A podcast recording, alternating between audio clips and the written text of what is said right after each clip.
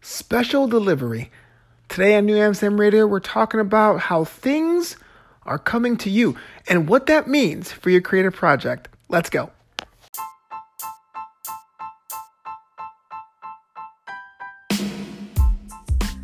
Oh, the city is yours. New Amsterdam Radio starts now. How's everyone doing out there?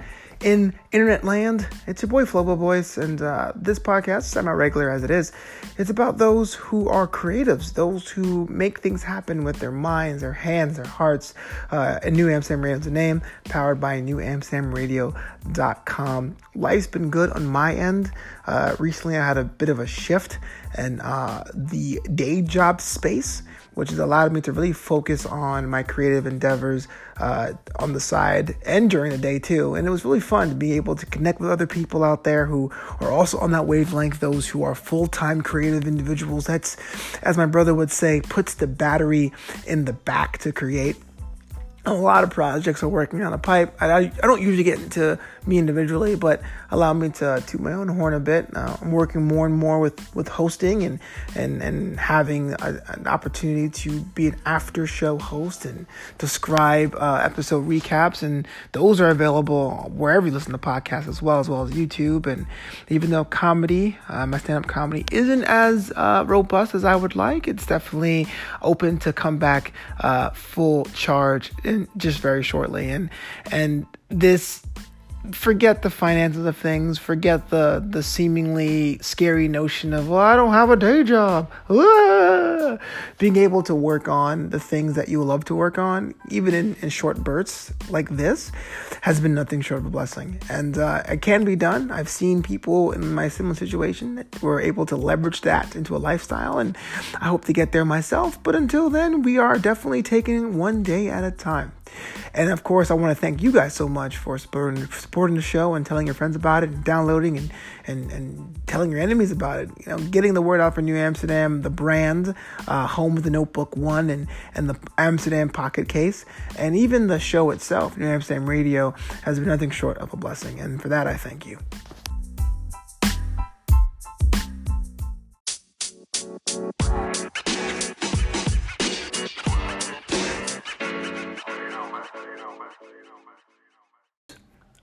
I use an app called Quartz. And I'm gonna stop right there because that does sound like an ad, but it's not. Uh, I actually use the app Quartz uh, to get my news, and every I don't know, a couple hours, maybe four or five times a day, I get a notification on my phone that tells me what's going on in the world, and I have an opportunity to open it or discard it. And when I do open that notification, news clips or, or text paragraphs are sent to me in this text like format, like a text message like format, where I can scroll, ask for more information, share, or, or turn off, or even uh, um, turn off for the time being. That was a pretty cool idea. And when I go on job interviews or I'm hanging out with people at parties, and they the question always comes up: Where do you get your news? Especially now we're in the fake news era, and we have to validate our sources. I mentioned this app, and what I like about it is that it brings the news to me. And I realize that it's not just the news. Everything nowadays can be sent to you. Not to say we're lazy, not to say we don't put in the effort, but the paradigm is pretty much shifted. You don't have to go out and get the newspaper if you don't want to. Uh, my dad does, he likes uh, the chance to get in his car and drive to the newsstand and walk around the newsstand and talk to the other people his age. You know, he's retired now and drive back and read the paper on the porch. That's what he likes. That's his experience. But you don't have to. Um, or even ordering food. You know, I used to live uh, in an apartment across town uh, of here in Los Angeles, which I liked because it was so close to other walkable options. I would get up wherever when I was hungry, walk on down to that strip and get some grub. But I tend to move closer to the beach where that's not nearly as a possibility. And so when I want food, I usually open an app and I hit a couple buttons and the food comes right to me. Uh, looking for a job, you know, a generation ago, two generations ago, was all about pounding the pavement, slapping tar as it might be, walking into an office and saying, I printed out 400 copies of my resume. Uh, here, take one, and please consider me for your position. Uh, doing that today will probably get you hauled off by security. you know, everyone's like, hey, we open our job search our job engines online. Go ahead and check it online. And there are apps like that, of which I have three or four of them, where I can open up like LinkedIn or ZipRecruiter or Indeed, where I can scroll for positions, even short term or long term ones. Dating, uh, dating is that way too. You know, you don't have to go to the local bar and, and talk to someone and determine whether or not that's someone you like. There are apps right there that bring you push notifications of people they think the app thinks that you may like, and you can choose whether you want to engage with them or not. The point is what I'm saying is that everything has changed. Things are being sent to you, special delivery. Uh, I feel like it's it's way beyond e-commerce. It's way beyond opening up Amazon Prime and saying I want this thing now. It's just the way we are consuming the, the products and services we want. We want to be able to, on our own time and dime, have things sent to us, that are uh, recommended to us, recommendation engine sent to us. Where we can say this is what I like, or it will be uh, this content or this product or this service on an exchange we uh, appreciate or we're already familiar with. So uh, I use Amazon as an example. Uh, it's even though a person who sells a widget can offer a widget app to have these widgets sent to them. The idea that this widget could be available on Amazon where we don't have to have a separate account to buy said widgets makes it that much more valuable. And it, the sky's the limit. I mean, just to, for a really more avant-garde example, for a really more um, out there example, uh, you can actually get a mortgage for your home through your phone. I mean, yeah, there's some documents you have to have and, and information you have to fill out, but I mean, I couldn't imagine doing that 10, 15 years ago. I mean, you couldn't imagine Uber 10, 15 years ago. Uh, to be honest with you, the fact you can open up your phone, answer a couple questions, take stop a couple photographs, and at least have an application out there for a mortgage, for a home, uh, completely blows my mind. And it's not going to stop with there. The idea now is finding the servicification of our products out there, or even the gamification of our services out there. Uh, it's all about engagement, getting people involved, getting people to more familiar with the product, uh, making the buyer's journey uh, much less frictionless. They don't want to have to go through step A and B and C and D to find their product or service. They just want to open up their phones and make that happen, or have it sent to them. 10 years ago, I wrote my first book. It was a collection of short stories. It was called uh, By the Ounce and Other Tales, which you can still buy on Amazon. Um, I got it through a vanity press, and I had a printing first before I, the book was available uh, on these on these stores. And I would meet someone that was kind of interested in the book, and I would say, "Hey, look, you want to buy this book? Well, I don't have uh, cash. Do you accept cards?" Uh, no, I don't. I'm selling this book out of my trunk of my car and I will lose a sale. And then I will get like a card reader. Hey, do you want to buy this book? Well, do you accept cards? I do. Great. Uh, I like to have a ebook version. Do you have those? No. And that was another thing. And before you knew it, by the time my second and third books came around, I had them on these big sites, small sites, independent stores for people who don't want to uh, donate or give money to large corporations, uh, digital versions, physical versions, deluxe editions, second editions. Uh, I put my product in as many places as possible, not because I felt that that was most efficient, because I'm sure I didn't have the marketing research for it, but the idea is I didn't want an excuse of the buying experience being challenging to cost me a sale. And that was way back in 2008 right? Now, content, now products and services are coming directly to you. Now, what does that mean to you as a creator? All right, so what are you saying, Flobito? Does that mean I have to put my products and service on Amazon? Is this a giant viral ad for the largest company on the planet? yes or no.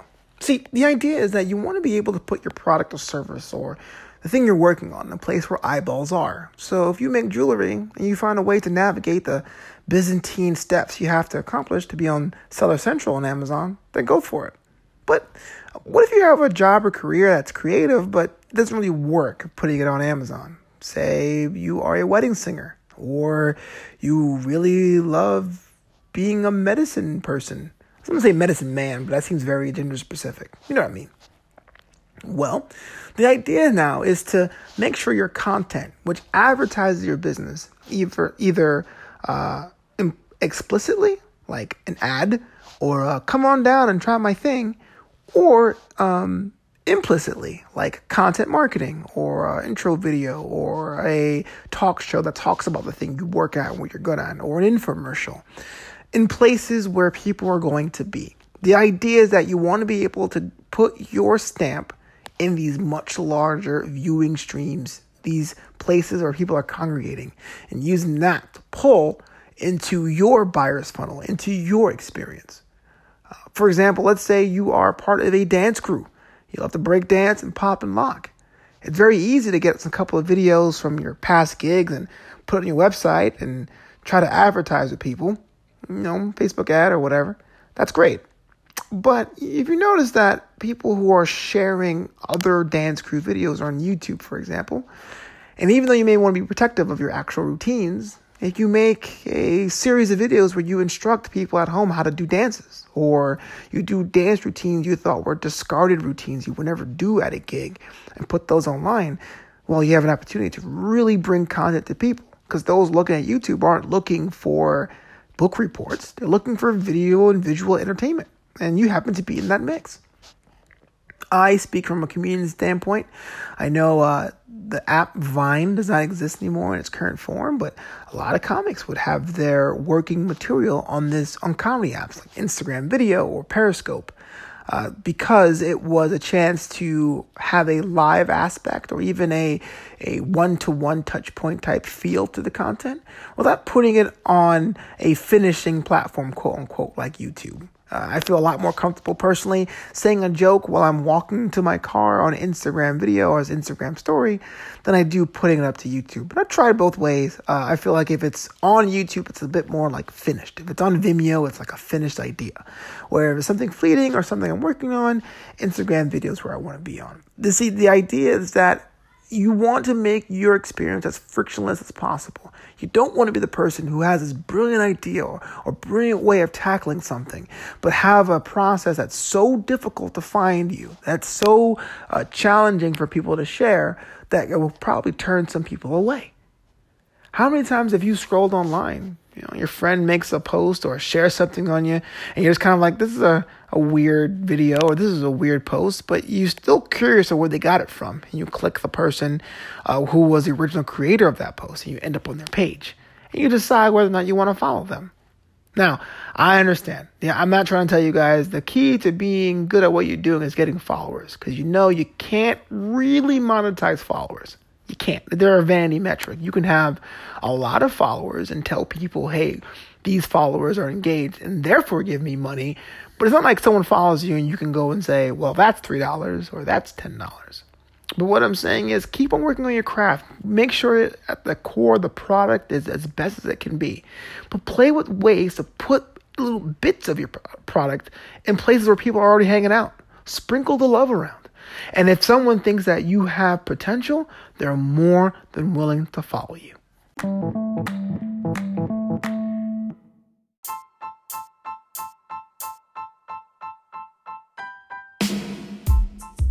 Well, thank you so much for checking out this edition of New Amsterdam Radio and go back to the archive and check out all the other episodes of New Amsterdam Radio. We are building something great, and I want to thank you so much for taking time out of your schedule and checking out the episodes. My name is Slobo Boys, and I want to tell you from the bottom of my heart this has been a blessing.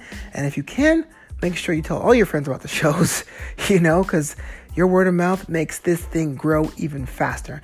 And until next time, the city is yours.